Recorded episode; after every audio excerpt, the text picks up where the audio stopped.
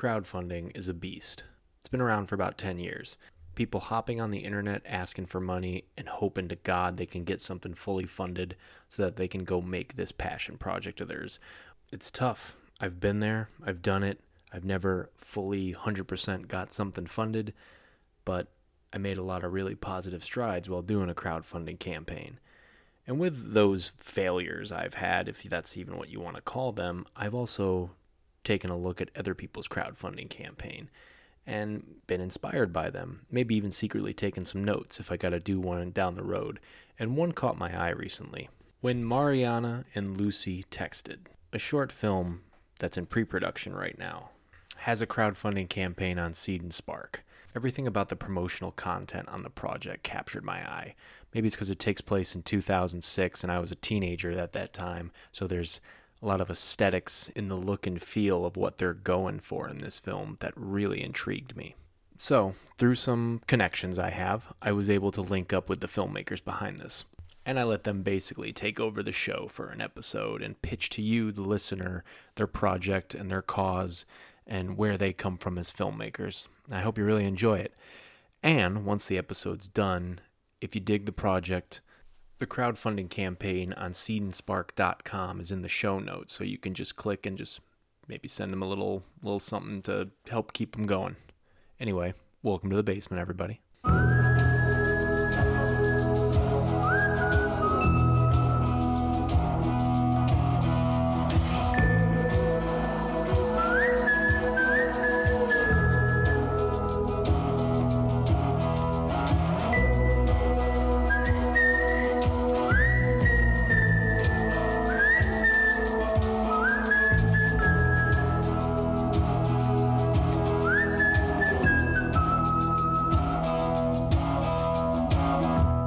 Hey, Luisa and Ruth.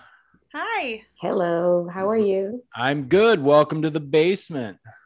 Thank you. Thank you so much for having us. I'm excited. I'm really excited to have you two here because your project, well, basically the reason why I got you two here, I wanted to talk the project you two are working on. And it's really caught my eye. I think through Ruth's husband posted about it on social media. And I mean, I'll touch on this a little later on the show, and but something just about like the graphics of it and the logo art. I don't know. It just kind of tickled my fancy. I guess it was just I didn't even really know what it was about. It, like, the title kind of jumped out at me, and I mean, from someone who's tried to do crowdfunding multiple times, hasn't really gotten the goal they wanted, but still went through the process. Yeah. I always try to just keep an eye out for who else is crowdfunding that pops up on my radar that jumps out at me. And you two have a project, and that's what we're here to talk about. So the show is yours. What are we talking about here tonight? Well, you go, Ruby, please. Oh, sorry. I was going to introduce you, Luisa. This is the first time I've had like multiple guests on, so it might get a little wild. Thank you for giving us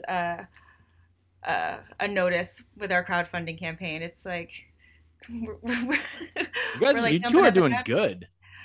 I think it's going well, and you know all those graphics, that color palette, that's all Luisa. She's done everything. I mean, she knows the story she wants to tell, like, down in her bones. So she's just all of this, like, all this artwork and all of the, like, the whole theme of our content is just, she just likes spits it out in a day. She's like, this is how I want it to look, you know? And she's super talented. So it's really great when you're like, you're a filmmaker, but then, you know, you're working with someone who can just make graphics like in a day, and she edits, and it's like, it's just really great to be so close to it and watch it all unfold like this so beautifully. Oh, thank you so much, Ruthie. I love working with you, Luisa. Oh, this has been a great experience. Oh. Come what may, you know? Yeah. I'm really psyched about this. So I'll let you take the lead, Luisa. But we are actually crowdfunding right now for a short film called When Mariana and Lucy Texted. There you go, right? She told me you had a specific reason for not naming it that. Yeah, well, we've talked about, you and I, about the title of the film and how we like it and sometimes we don't like it. Yeah.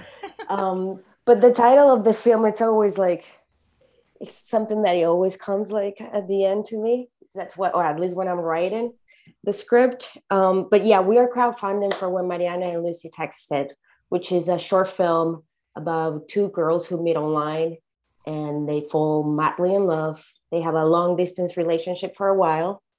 And then Mariana has to move further away, and that, you know, brings the relationship to an end. And then some things happen, and then we have a happy ending. I don't want to give it away, but of course not. No. One of the things that I'm really proud about actually making this project is I'm actually giving the lesbian couple a good happy ending that is not in a balancing on a thread of what society might think. Mm-hmm. Pardon? Said well said. Yeah. So that is what the project is about. It's a 15-minute script, and it has a lot of. I was thinking earlier today, because I know I was going to record this podcast, about if I could like define in like words that the audience could like easily imagine, or not the audience, but someone that knows about film a lot. How could this imagine this? So imagine like it's like the picture is done by David Lynch, but right. It's a simple story written by Richard Linklater, and then it has like the sauciness of Nora Ephron. So it's kind of like that is the movie. No, this is cool, because like I've only seen from what I've seen on Instagram. I think I popped in on a couple of your guys' Instagram live, and then I got kicked off because I was getting yelled at to do some cleaning in the kitchen by my wife. But no, like that's it's kind of cool to hear you do like a deep dive on what your inspirations are and stuff, and that's kind of a springboard before we really kind of go hog wild on the project and everything. And I always like to talk filmmaker to filmmaker with whoever I'm talking to, even if it's not filmmakers, even if it's in front of the camera talent and whatnot, and you're from Venezuela, right? Yes. I am. Yes. Okay. What are your like inspirations? Hear David Lynch and Richard Linklater. That is awesome, because those guys are definitely in my I don't know, top whatever, but they're insane, amazingly great filmmakers. But what are just, I don't know, what do you pull from? Like what kind of, you know, just go. I'm talking too much. So I've always been inclined into media. Like I've always been into storytelling. I went to school, I got a bachelor degree in journalism, and I wanted to do documentaries, and I wanted to be a war correspondent, and I was really into, and I am still really into politics. And then I saw Mulholland Drive, and then I was like insanely sucked in and absorbed and obsessed by that movie for years. And that made me change between documentary to more fiction. So then I moved to Australia, running away from Venezuela, politics and all that. Yeah. And I did a master's degree there in film. And that's where I actually got to really explore my filmmaking side, because back in Venezuela, even though I was I knew that's what I wanted to do, I didn't have the opportunity to do it there. When I was there, I really had to work for a living and to really make ends meet. So I was just doing weddings and doing social events. And so I didn't have to, and you know, those kind of videos, you always have there's a script, you know, you have that you follow, right? So I didn't have the chance to explore my creativity there until I moved to Australia. And that's when I actually got to direct in more. I did a couple of short films there, and I did edit in some short films as well there. And then I moved here to the United States. And then in my search for being on set. I stumbled into the art department and I was an RPA for a while in a lot of indie movies around here, feature films. And that's how I actually met Sean. He was my boss for a lot of movies. It was a lot of fun. And then, yeah, that's how it's been progressing. I actually, this project would be my my first directional short film since I moved here to the States from Australia. So that's been like a few years, like 7 years. It's a journey. Yeah, it takes time just to like get here. And like, I didn't know anyone in the film industry here, like literally no one.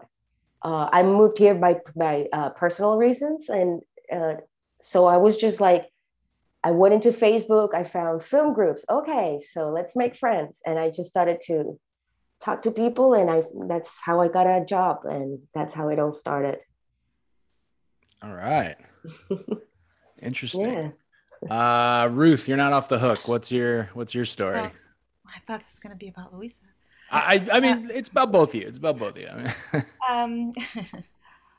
Well, I've been on the acting side of things for the most part. I met Sean when I was around Boston, kind of like auditioning for indie films, and but I spent most of my time in I'm from Massachusetts, but I moved to New York right after high school, and I went to study fine art at the School of Visual Arts, and I dropped out after a year. I dropped out of college too. Yeah. Well, I dropped out of college because I was starting to get gigs on like film sets here and there and like commercial shoots. So I was like, I remember having the talk with my parents, and just they're like, all right, if you can make this work, make it work. And it worked for a while. But anyway, go. You're sorry. Well, not everyone's story is linear. And I kind of wish I thought about that more, like leaving high school, than like, do I have to go to school right now? Or anyway, I'm veering off my path. So I was kind of lost for a little while. I dropped out of school and I didn't go back for a while. And I was kind of like, I don't know, I was kind of lost. And then I ended up at City College in Harlem, and I was going to study communications and journalism. Oh, and I was like, I took like one class and I was like, this is not going to fucking work. Nope, this isn't going to work either. And I don't remember if I met someone walking around campus or... No, I'm pretty sure this was all my doing. But I arrived at the theater department, and then I just made that my major, like, that day. I was like, fuck it. If I'm going to get a degree, like, I have no idea. I had nothing to lose at that point, I guess. And then I just got totally wrapped up in it. And it was like, oh, like, this is where I belong, kind of thing. But, it wasn't like I'm going to graduate and be an actor, I wanted that, but I wasn't really ready. So I kind of quit acting a bunch of times, and I did real estate. I did always a bartender, somewhere. And where am I going with this? I got back. Side hustles. I've been like in and out of doing indie films for a long time, Yeah. And then I finally got some formal training, and then a career started taking shape, and then I got pregnant. And I'm in pandemic, like baby pandemic. And then I was like, okay, I'm going to learn to write now. Mm. And I met Luisa and, through Sean, and I've been like sending her my early infantile scripts.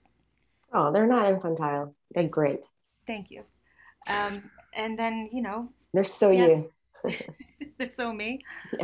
Yeah. Yeah. So you wrote a lot during the lockdown is what you're saying. Yeah, I kind of like put my attention there. So I just started I started reading scripts, watching pilots, and then I was like watching the 10 minutes of a pilot, the first 5 minutes of a pilot, and I was just really trying to get a map down. And then so I did a big story structure dive. So, there's been that, and then there's also trying to figure out what story I want to write. So I had time.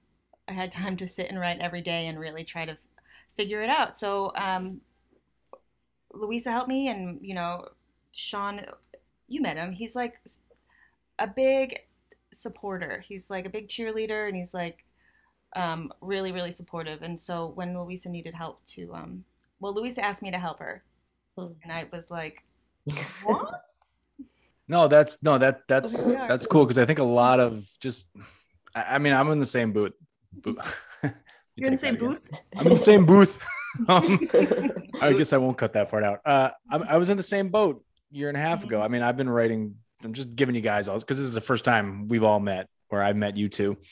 I mean, I've been writing screenplays since I knew you could do that. Whether, you know, so I remember when everything shut down, and I just remember going, all right, I got like 3 scripts I've been toying with that I've never actually started typing up. And I want to say it was this is kind of corny, but there was an Instagram post by like John Carpenter, who's one of my favorite filmmakers. And he just had like a stack of his scripts of like Halloween, The Thing, They Live, Christine. And it was like, he said like, now's your time to write your script. And I was like, yeah. So I was at it for like 2 months straight, just so that I didn't go insane. How did it go for you? How did it go? I got through, I mean, I wrote like, I want to say 3 or 4 shorts. And I want to say I got like 2 or 3 features in. Amazing. 2 of them I haven't revisited since I wrote them, so I don't know what the hell like is actually there. That's still pretty good. That is amazing. I'm not trying to make this about me. But I made a short film while we were in like 2 weeks into quarantine, because there you go. That's great. It was literally just about a cleaning robot in my house, and I almost had it like pretend that it came to life and started watching TV, because one day I was watching like these screensavers of beautiful nature shots on my TV. And I guess I was fleshing out my existential dread of being in lockdown, that I had this robot, this cleaning robot, just drive up onto the couch and watch these and like people got it. It's awesome. I would love to watch it. Like, I remember my sister-in-law was just like, this is depressing. And I was like, yeah, I know. Like, some people thought it was hilarious, but right. Yeah. Like, so is life. Yeah, yeah, right.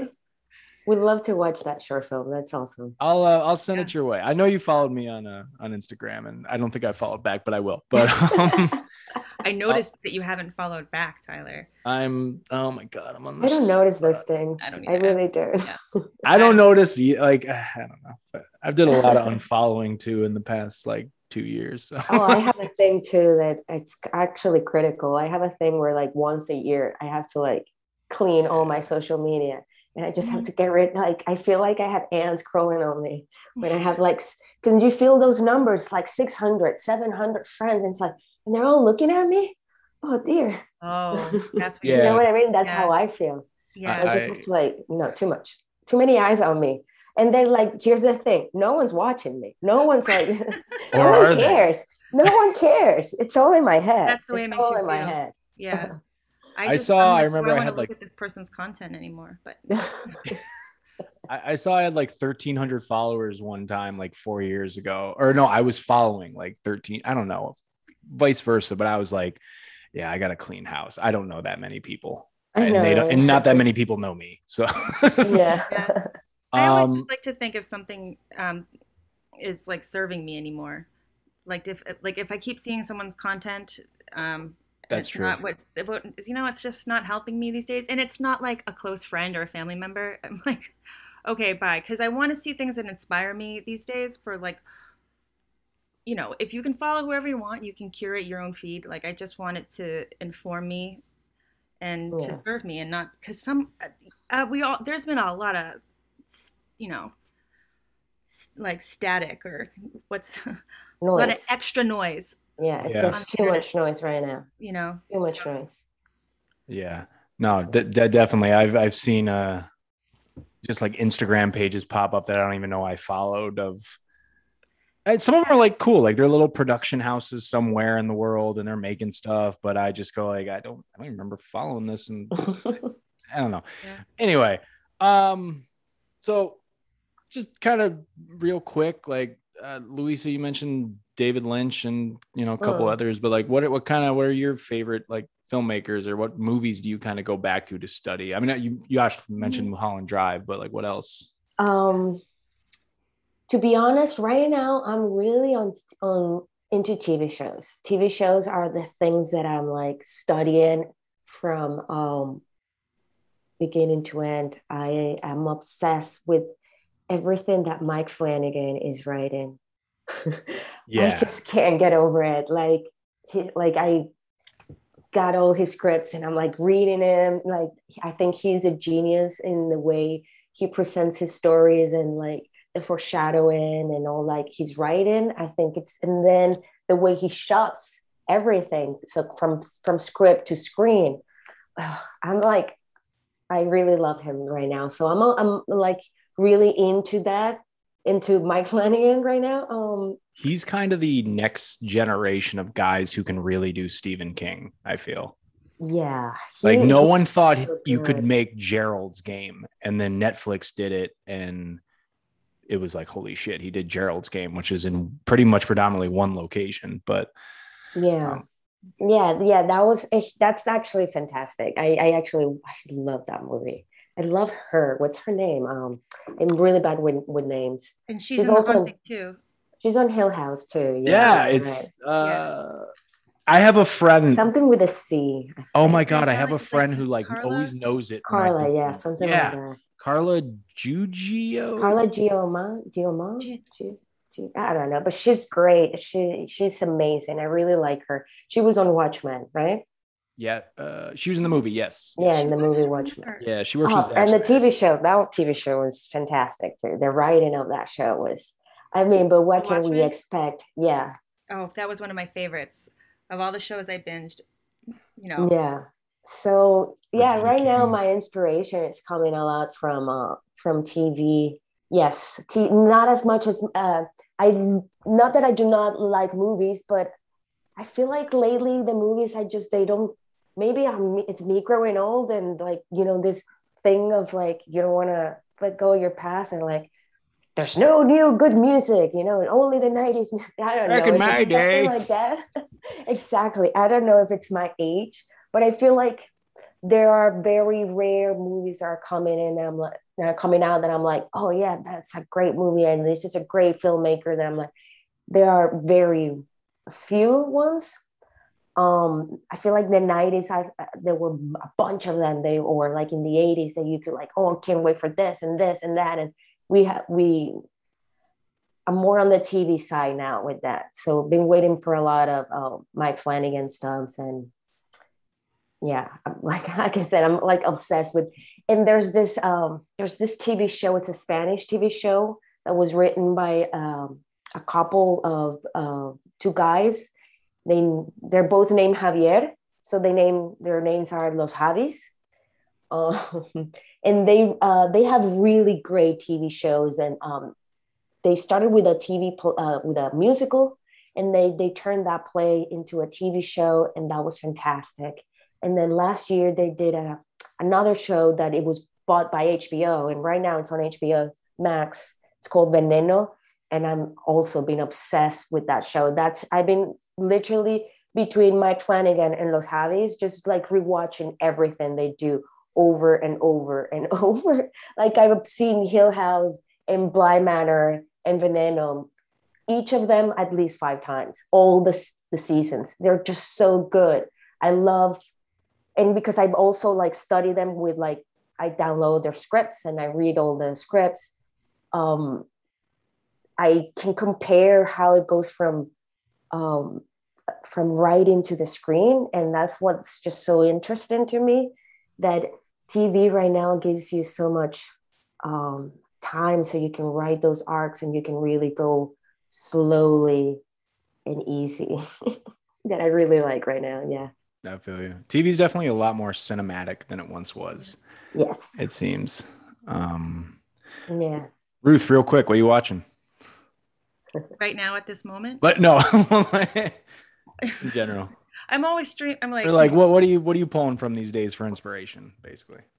You know, it's been a while now that it's been out, but I still think about Killing Eve a lot. I think about it a lot. I think about the clothing a lot. Yeah. I think about Sandra Oh a lot. I loved that show so much. And I, you know, anything. Well, in Fleabag too. I don't want to say anything Phoebe Waller-Bridge does, but those were But can you tell the difference between season 1 and season 2 of Killing Eve? Is there a difference? Because the first season was written by Phoebe, but the second one wasn't, and I can totally tell the difference. I thought the second season was a little bit less, like, more dull. Season one is so much fun. Playful.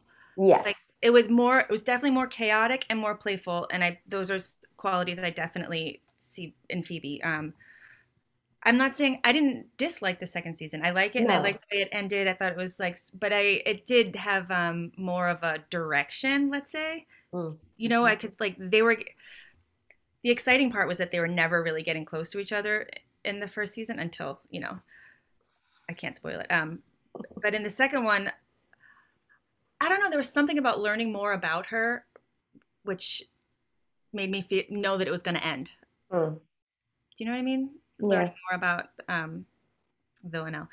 Anyway, I really love that. I really love things that are dark, but also really funny. It's, you know, that sums it up. No, I gotcha. All right. I still haven't seen Killing Eve. I don't know. I know it's on my to-do list, but I'll get around to it. Yeah, it's good. It's worth a watch. But a lot of the things that BBC does are so good. Orphan Black was so good. I loved Orphan Black. Dope. Yeah. I love that one. So what I brought you two here for, let's expand a little bit on the conversation. How did this, I'll start with you, Luisa. How did this project really start? I mean, you probably touched on it a little bit in the very beginning, but what got you into wanting to make this film? All right. So it's funny because when pandemic started, right? Just like everyone, we just they want to reinvent themselves, and they wanted to, you know, you want to go back to all your scripts. So that was my idea too. I have a couple of scripts that I'm still working on. And I wanted to revisit those scripts. And while I was revisiting those scripts, there was this idea hitting me in the back of my head, and I just couldn't get rid of it. So I just wrote this short film in maybe a week or two of the pandemic last July.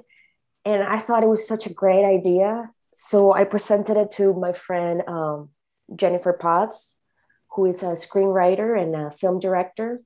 And I showed her the script. She loved it. And we started to work on the script and, you know, making it more, developing more the script more for a production to see how that will go, right? If it was feasible or not. And that took us a little bit of 6 months. And then I decided that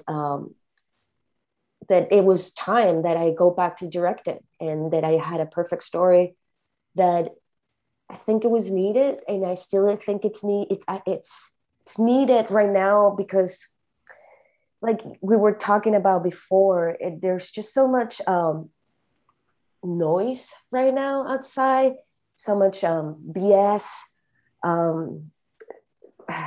so much edginess, everything it's about anti-hero. Everything it's about, the things that get popular are just about hate. It's so hard to actually get something, good news to be amplified. It's always the bad news that seems to be the ones that are amplified, the ones that give us an anxiety and that give us more conflicted feelings. And I think we as human beings are not really prepared right now to be taking on so much. We are taking on especially with the way that we live in the world right now, with reading news from Instagram and Facebook that we don't know where they're coming from. They're like all over the world. We just have like this heaviness that it's just so much. I don't think we are, who says that we are prepared to actually take on so much? I don't think so. I think that's one of the reasons why Ted Lasso has been so successful, because it's such a, like, brings joy and war feelings and like makes you feel fussy inside and just like good, you know, like we are, I think we need to go back to those good feeling movies and, you know, from the 80s and like that at the end that makes us feel like, you know, rosy and just good about ourselves and about the world, and not just like, oh, of course that it's always about cheating or someone like, I feel like, and maybe it's because it's a little bit of a burnout of all the projects that I've been working on as well. I feel like, excuse me, all the movies that I also work are always about action. There's always, and I do props, so it's always like guns and like, so it's like, no, how many guns are we gonna have in a, like let's get rid of guns. Guns actually are lazy writing, I believe. They give a lot of power to the person that they're holding it, and it's actually not fair. That's not actually one of the takeaways from that I've learned from reading and watching Joss Whedon, is that guns, if you can get away from guns, it's way better than anything. Like, guns actually bring the script down. It's actually lazy writing. And yeah, I feel like we actually need more like good love stories that make you feel good about yourself. And I don't think it's just me. Like, again, like Ted Lasso, like that success, it's because of something. We just have too much anxiety outside the world, and we just want to watch something that distracts us and makes us feel good. And that's why I said, like, we need to make this movie. Like, I need to make this movie for my group, for my community. And yeah, I think at the end of the day, everyone, even though it's a lesbian love story, I think it's a story that everyone's gonna feel related to it, especially after pandemic, because we've been living this online life, you know? And this story is about two girls who meet online and trying to have a relationship like that. So it's very universal at the moment. Yeah, no, definitely. That was from the description on the Seed and Spark campaign page.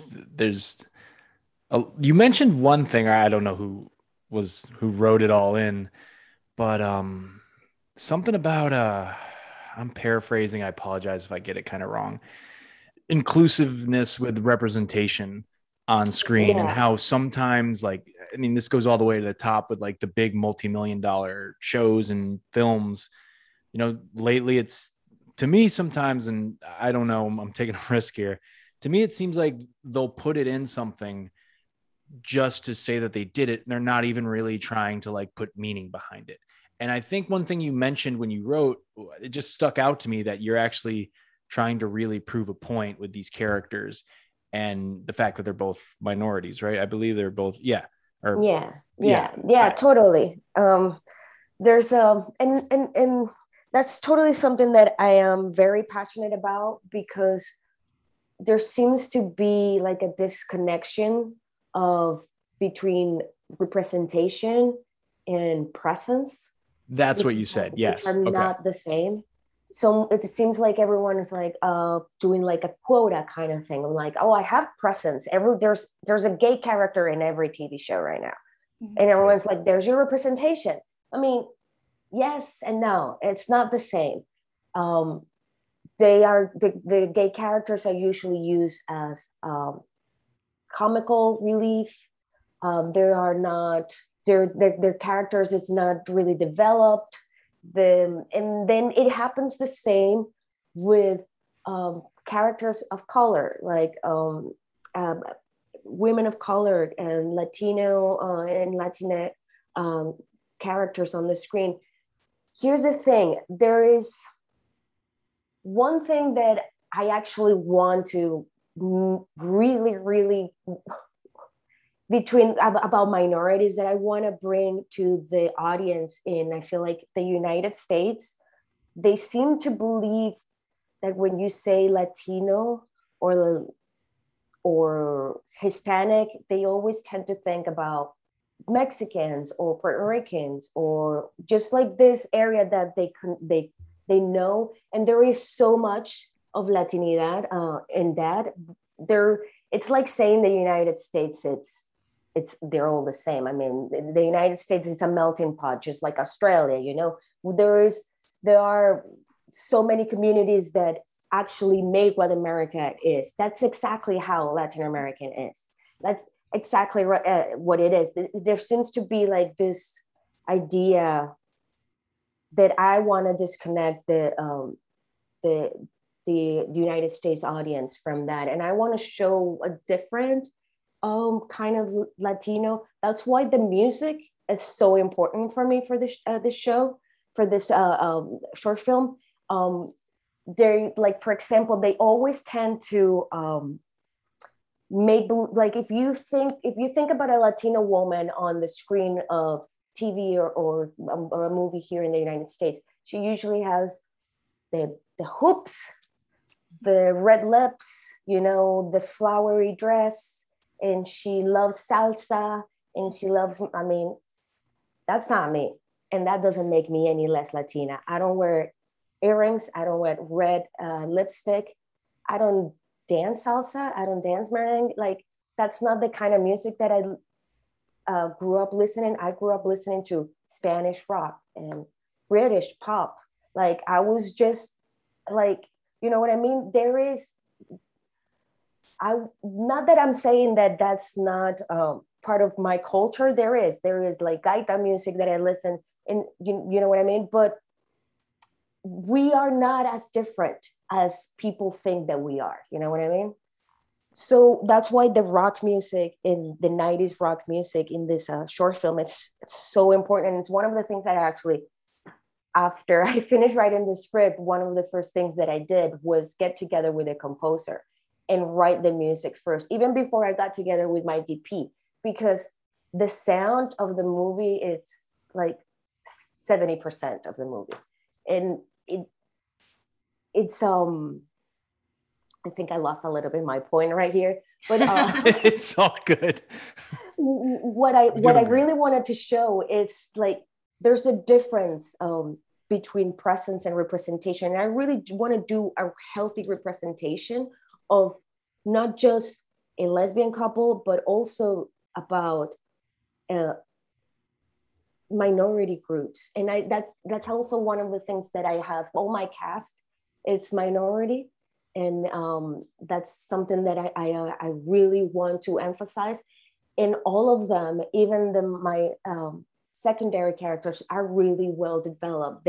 There's a reason why they're in the scene. They have a purpose, they have a need, and they have a want. They're not just there so my main characters can just bounce their ideas back. Mm. It's very important for me not to do that, because representation actually matters. And as a filmmaker, with TVs and films, we have a responsibility of creating culture. We're not just creating TVs and stories, we're actually creating culture. And when we create this culture, we are responsible of doing it with respect to the community that we are giving this culture to. And we have to be truthful, we have to be inspired, and we have to be insightful of the ideas that we're given to them. We can't just throw them, because then just do a variety show and an entertainment show, which they all have their space, you know? Right. But that's not what we want right now. We actually want to change the narrative, and we want to inspire our community to be who they want to be. Yeah? I'm so sorry. That was a mic drop moment. I would give a round of applause right now, but I don't want the audio levels to peak. That was Ruth. Were you going to say something? Sorry, I didn't cut you off. That's okay. You know, Luisa and I have been talking about this for a while. We've been talking about it with guests on Instagram and with each other and the whole pre-production of this film. And, you know, people keep saying, like, thank God for art and thank God for storytelling, especially in this past year, because what is everyone going to? And that is true. But what Luisa said is also very true, because stories do dictate culture and instruct people on how to treat other people sometimes by who the heroes are and who the bad guys are, right? And children see, I'm not going to try to get too preachy, but, you know, we've been focused on this, but kids watch shows and they get inspired and they see their life play out, and it inspires them to see possibilities in their life. You know, and it's can really dictate how someone sees themselves and sees their value reflected back at them, you know? So that's what I wanted to say. Thank you. I think that this is a really good time for that. I think it's, again, not to put too much wind in our sails, I just think there are things that need to heal. Right? I mean, there's a lot of people have been left on the outskirts of our, you know, American capitalist society, and they're suffering. And you see it coming out of the woodwork more and more. And, you know, being an outcast or being other doesn't have to go hand in hand with being, you know, a gay kid. It's the stories that are reflected back on us that tell us where we fit in. I think that's what really needs to be heard when people talk about representation. It's like, you know, not just more Black actors wanting jobs. It's about the audience. You know, it's that's what it comes down to. We've been having really fun conversations about, you know, actors in fat suits and you know, how Black Rae Dawn Chong feels these days. Yeah. You know, aren't you guys like close with her somewhat, or? Sean, I've worked with her before, and we've been friends with her. She's the warmest person. You meet her once, and you'd probably be her friend. But we worked with her once, and we kept in touch for years. And she had a lot to say about, you know, at being a woman and working in the film industry from the 80s until now, you know. So I don't know if you can imagine how different it was then. I remember, and I mean, this probably isn't maybe – I don't know her like you do. I mean, my first impression on her was – Commando with Arnold Schwarzenegger. Yeah. Yeah. Me and a fellow filmmaker / friend of mine did an episode of this show where we just kind of nerded out to that movie a little bit. But one thing we brought up is, you know, I don't know if this was her trying to push through to the surface or it was actually how the script was. I don't know, or direction, but in an era of a lot of damsels in distresses in the 1980s, she holds her own and kicks some ass in that movie. Yeah, she does. And I don't know. I've kind of, when she pops up in time to time, when I see her in something, I'm like, oh shit, Rae Dawn Chong. And I mean, anyway. She's so cool. That's my rant. She's so cool. She's so fun. Yeah. And I can't wait to see the Clinton Impeachment movie. What's it called? Impeachment. Thank you very much. It started last week, right? It did. Yeah. I'm so out of touch right now. I love those. The O.J. Simpson one was really good. I didn't see the Versace one, I think, but I saw the Versace one. That was pretty good. So anyway, really good, actually. You bet. Also in the on the campaign page, and I touched on this a little bit in the beginning, but a lot of the like cinematography and aesthetic and production design of the movie kind of has its own, again, I'm paraphrasing, but it feels like it has its own little special style. And obviously it worked on me because I got you two on this show because I thought it was really cool. So just talk to me about the kind of the setup and the production design and what you're kind of looking for aesthetically. So the production design is very particular because so the short film is based in 2006.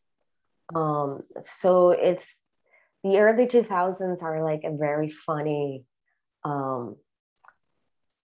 era to me, fashion wise, and like I was a teenager then, so. Yeah, so music wise, like everything was very, very funky, but the girls are really into the 90s themselves as characters. So there's like this mix of things, of elements between 90s and early 2000s that is, so that's why there's like bright colors and like the font of our film, you can see it's like the Nokia text. Yeah, I think that's what caught my attention. Yeah. So there is a lot of like retro elements that we're going to have. And they also kind of translate into our cinematography. I'm going with very simple camera movements of handheld and some steady cams that are just very subtle. There's no like real, even though there is like a little montage scene, I'm not going with like camera flips and really like elaborate camera movements that a lot of short films have, because, you know, they try to like do a lot of things in just a short time. I'm going like, I guess that's a little bit of like the Richard Linklater part, that it's more of a simple, because it is a simple story. It's literally it's the classic story of girl meets girl, you know, and they fall in love. So in that aspect, it is kind of simple, but we are going with a lot of funky colors with the production design, a lot of pinks and blues to define the girls. And they do certainly have their own, like, because we do go from like Mariana's world, and then we have like this world of them together, and then we move into Lucy's world.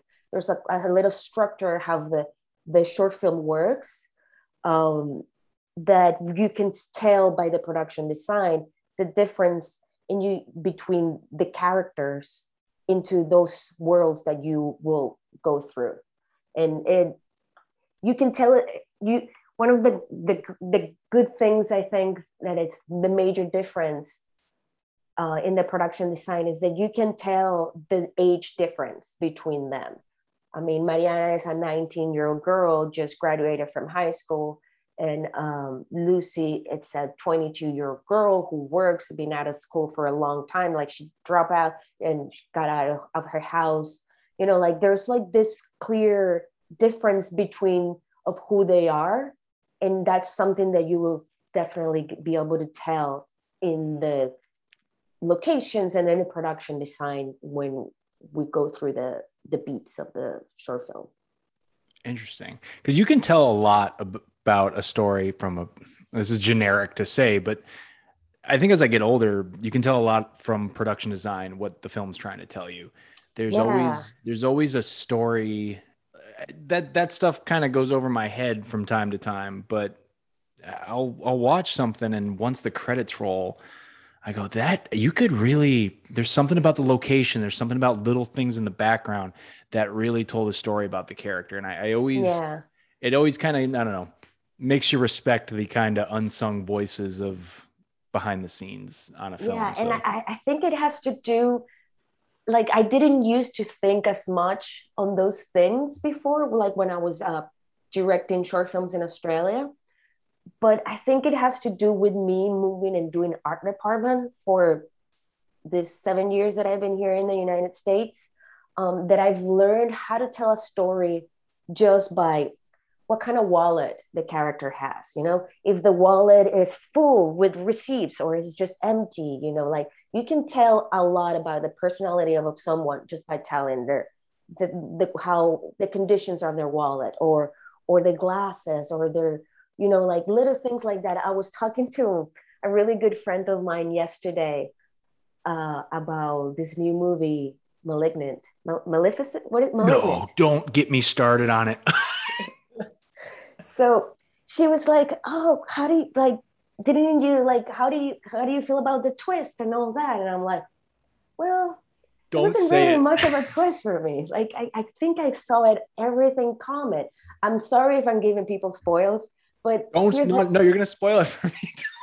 Oh, I'm gonna spoil it to you too. No, here's the thing. I started it last night, and I remember I posted about it on Facebook, and I was like, I'm kind of loving this. It feels like a 70s Italian giallo horror movie right now, which I know isn't going to be some people's bag. Ooh. But my friend said, wow, if you're 30 minutes in, just wait for the last 30 minutes. And what did I do? I fell asleep. So there you go. Once we're done with this, I'm going to go finish it. But here's the thing, and not to give it away, but the twist for me was given away because the props and the production design were not handled properly. Oh, okay. Interesting. There was something there, and it was just because, again, I do props. I was thinking but wait a minute, why didn't you do this? And then at the end, I realized, oh, that's why, because that's why. So okay. I might have to start it over now. I don't know. Because it really bothered me from the beginning. I kept telling my wife, but why didn't they do this? And she's like, just keep watching, just move on. And I'm like, I couldn't move on. And yeah, and it was because the twist was there. And so I don't know where I was going with that, actually. I think you hit the nail on the head, and I kind of had to stop you from spoiling it. I don't know, but it's all good. But I think what I was talking about was scriptwriting, maybe, because that's a big one for me. Stories are very important. It doesn't matter, because here's the thing with that movie: production design, fantastic; camera, fantastic. You can tell they spent so much money. They build that entire set of the house, how they do that. You can tell all the money that was thrown at that. But they should have thrown a little bit more money to the script. I see what you're saying. Just a few thousand at least, a few thousands, just to one more revise to that script. But I think it's actually pretty good. It's gonna go I can tell how the franchise is gonna be built already. Interesting. You think it's gonna be a franchise? Oh, for sure. Yes. Is it scary Hill House is just kind of spooky? No. No. This is horror. I can't handle this. This is Freddy Krueger kind of Saw. This is very gore. There's you see the everything. There's just something about it. And I remember hearing, again, I'm touching on the Italian horror film genre, but 2 years ago, it was James Wan's making a movie inspired by the Italian giallo genre. And I was like, okay, James Wan that guy can do no wrong right now. So I was into it. I was along for the ride last night. So I'll see what happens, but. I mean, it's good. I love the production design. I really loved it. I loved the police station. It was they had this, I don't know if you noticed it, but it had this, remember Batman Returns kind of massive warehouse with marble floors and the pillars, that gothic feeling, I loved it. I love the, I can't continue because I don't want to spoil it, but I really, it's all good. I really loved the, I think it's a really good movie. It's just that the script, man, it just needed a little bit of more work. I feel you. Yeah. And the performances, they're kind of sloppy. Yeah. I guess, are you fully cast the film? I take it your film? No, we're not. We actually just have our main characters yet so far. Okay. We are focusing right now on the campaign. So once we go through that, we'll go and cast our moms and the rest of our characters. Yeah, hopefully we can get Rae Dawn, because she would be a great mom. All right, yeah. We can afford her. That's where the money comes in. Yeah. Well, I think I'm sensing a transition here. Let's just talk about the campaign and just the logistics and what y'all are trying to do. What are the goals you're trying to reach? Yeah. So our goal is pretty high for a short film. I mean, it's $25,000, and I think in for a Seed and Spark campaign, that's quite a lot. If you go to their other campaigns in their website, ours is probably one of the ones with the highest number. But there's a reason there. There's like standards. I have big standards for what I want to accomplish with my story in the production value. And also I have huge standards for my crew. So it is $25K, but divided in 3 days of shooting, it's $8,000 or roughly, or something like that, right? So that is just for take care of our production, given a salary, because I believe that everyone should be paid. I've done the whole thing that work for free, get reimbursed later, help me now and I'll help you later, or do this for now and it will get exposure. And it doesn't work. It's not respectful of people's time and people's families' time, because this is a job that actually takes people away from their family for a long period of time. So you have to respect that. And that's why I'm offering, like everyone in my crew is getting paid, from the PAs to, well, not me, but everyone is getting paid. So it's actually it's very important for me, and not just getting paid like $50 that's just, or credit and food, and just here $50 for your gas. They're actually getting a salary, because here in Massachusetts, there is a lot of good show shooting. So there is a big competition. So because I want to do justice to my story, I need to hire a crew that has the experience to pull off the ideas that I have. I have really ambitious ideas for my my lighting and my production design, and there's just something that I can just pull out from someone for $50 credit and food, you know? So, and not that I want to either, like it's not right. So that's why there is $8,000 that I need to spend daily in this short film, so we can feel comfortable. And it's not like I'm like throwing money away and everyone's just going to be like, ooh, union show. Because I'm not even paying rates of union.